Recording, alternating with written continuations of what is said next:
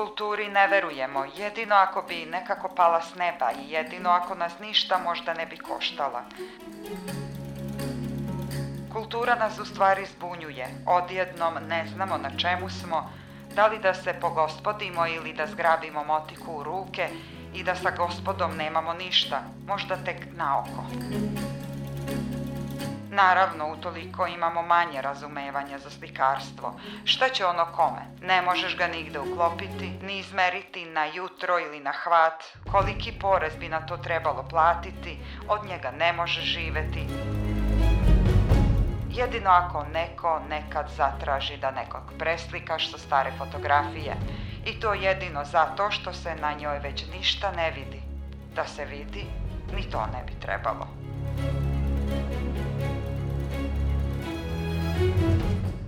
Ali ko je bolji od nas? Nije li tako svugde? Ni većina obrazovanih građana nije u stanju da to prevaziđe. Za sada je dovoljan zanat. Treba nam još puno da rastemo da bismo naučili da uživamo u duhovnim stvarima uopšte.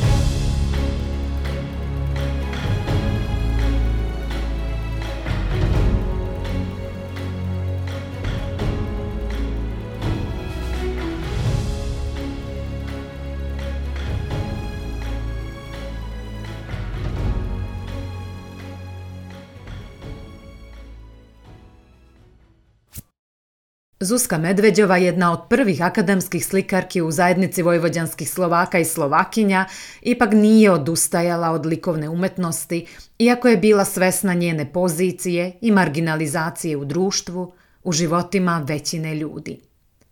Posmatrala je i na svojim slikama beležila propast staroseoskog, ruralnog, seljačkog, zemljoradničkog sveta. Tražila je u sebi unutrašnju snagu koju je imala napretek, to između ostalog potvrđuje njen odlazak na studije u Prag, koje završava 1929. godine.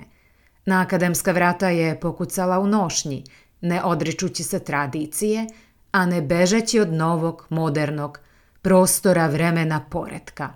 Ipak, čitao svoj život ostala je verna realističnom likovnom izrazu i uverenju. Kakav je bio likovni izraz Zuske Medveđove? Priča Vladimir Valenčik, likovni kritičar. Likovno delo Zuske Medveđove svrstavamo u akademski realizam.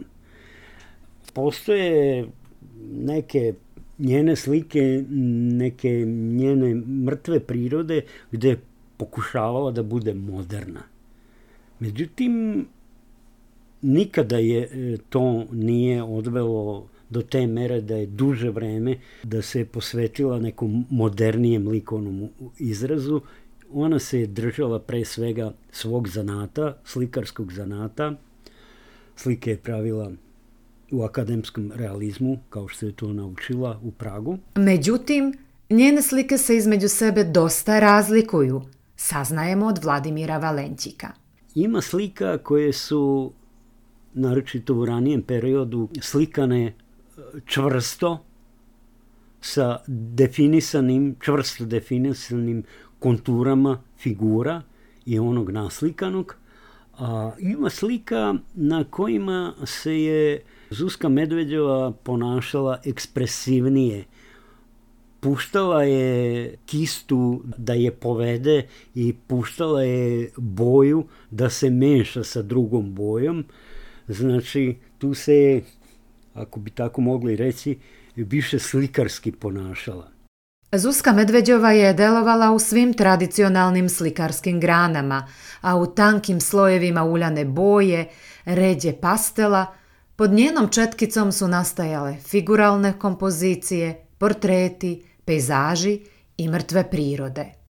Karakteristično za Zuzku Medveđovu je da je od e, svih e, slikarskih e, žanrova u stvari pejzaž najmanje zastupljen u njenom likovnom delu. Ona je pre svega se posvetila portretu i mrtvim prirodama, cvetnim mrtvim prirodama. To su najčešći motivi koje ona slikala, naročito je bila poznata po slikama, po uljanim slikama Jorgovana, kojih je naslikala valjda oko 150, možda, možda čak i više. Tako kaže likovni kritičar Vladimir Valenćik.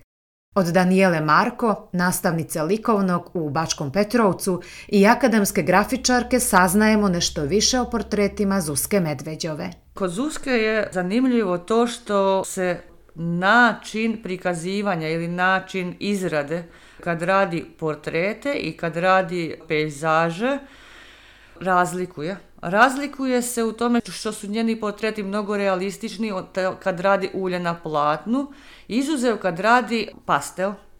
Portreti pastelom mnogo su interesantni, mnogo su tajanstveniji, zato što nema tu puno tog popunjenog prostora, više se oslanja na linijsko prikazivanje tih boja i ne završi ga skroz da bi popunila ceo prostor, tako da deluju tajanstvenije ni ti portreti, iako se na tim portretima nalaze i naši vojvođanski ili iz Srbije, Slovaci, književnici, ali i Slovačke.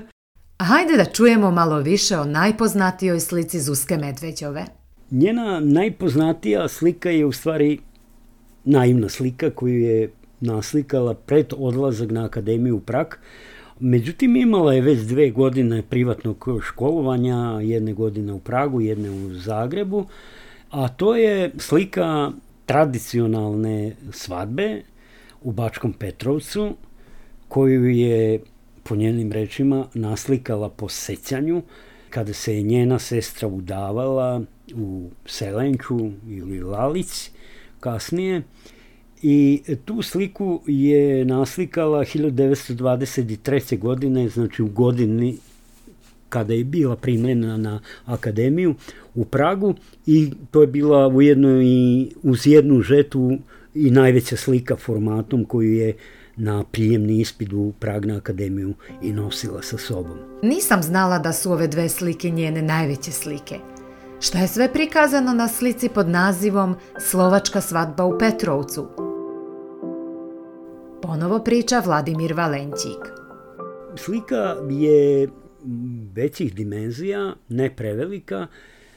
Ispod nje su se venčavale generacije Petrovčana, sve dok matičar nije se preselio u novu zgradu opštine i ona je naslikana po centralnoj perspektivi, podeljena je kompoziciono u dve celine.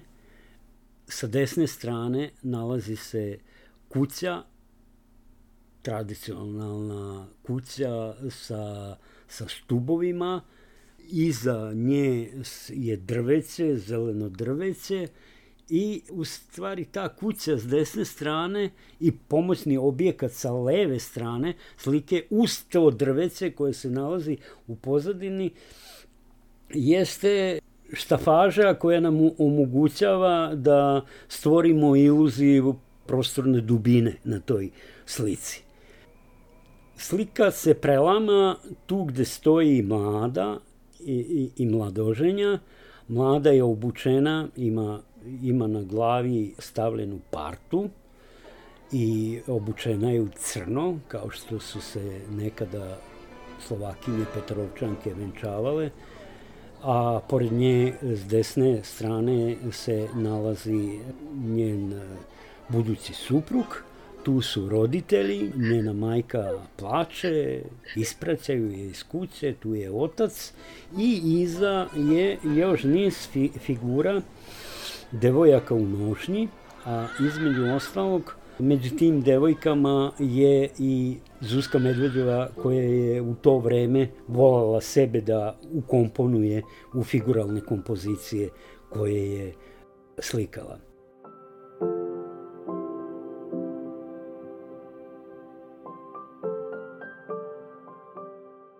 Sa leve strane, pošto radi se o centralnoj e, perspektivi, da bi održala ravnotežu, nalazi se konska zaprega e, sa kočijama, e, sa manjim brojem figura i tu su uglavnom e, muzikanti smešteni u ta kola i to je dakle taj prizor koje je ona naslikala gde u stvari se ponaša više crtački nego slikarski.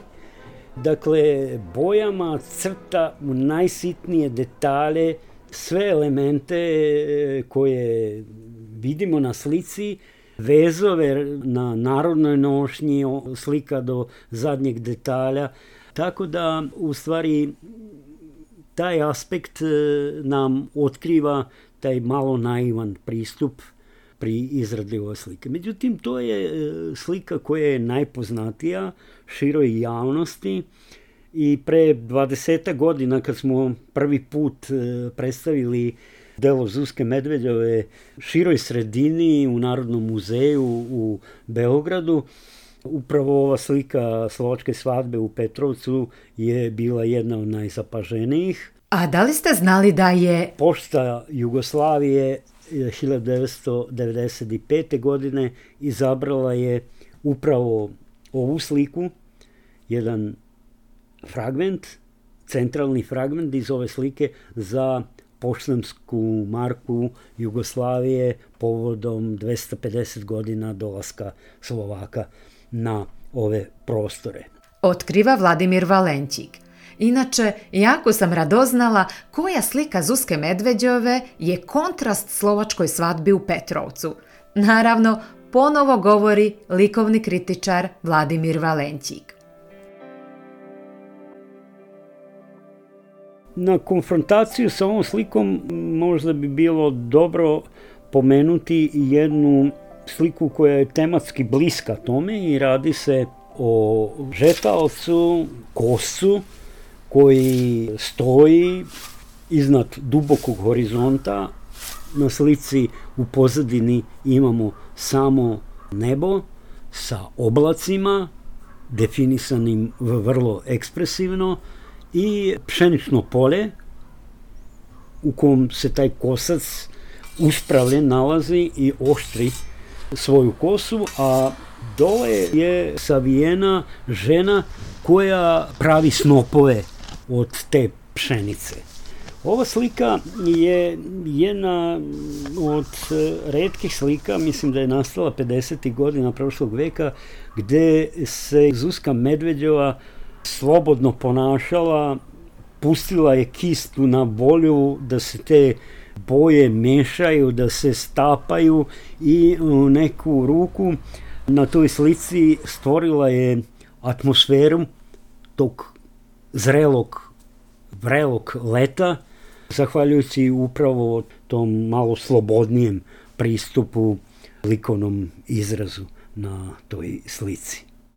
Daniela Marko na kraju govori o povezanosti između njenih sećanja na detinstvo i njenih pejzaža. Ona je u Slovačkoj najviše portretisala. Ti radovi na polju, na njivi, nastaju i posle njenih studija, zato što ona kad se vraća, jeste se vreme promenilo i više je postalo i savremenije i tako dalje. Jel ono što se ona seća iz svog detinjstva, ono što se radilo sve ručno, što su posle mašine zamenile, ona to oslikava i kasnije, u kasnijem periodu, posle studija, što je u stvari vraća u detinstvo i mnogo vremena je provodila kad je dolazila u Petrovac na njivama. Ona je uživala u tim bojama, u tim letnjim bojama kad je nebo bilo sa puno oblaka, onim vazdušastim, gde je mogla da koristi te tonove i puno tih prelaza i te, te jarke letnje boje koje je prikazivala i sam u stvari taj događaj koji mi vidimo skupljanje žita i tako neki radovi. Ono što je radila iz svoje duše za sebe je u stvari radila te radove na njivi.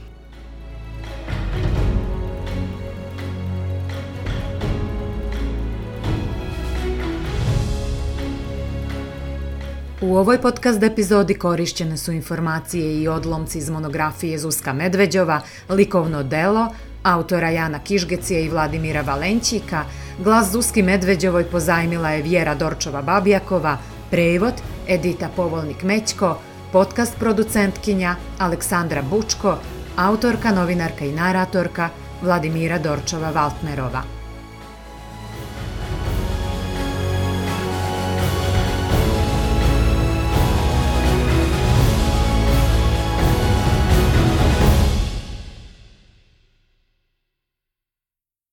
Ovaj projekat je sufinansiran iz budžeta Republike Srbije, Ministarstva kulture i informisanja. Stavovi izneti u podržanom medijskom projektu nužno ne izražavaju stavove organa koji je dodelio sredstva. Projekat Rustika kao likovna akustika Zuske Medveđove koji realizuje portal Storyteller finansijski podržava Kancelarija za Slovake u dijaspori. Stavovi izražani u ovom projektu ne odražavaju nužno stavove kancelarije.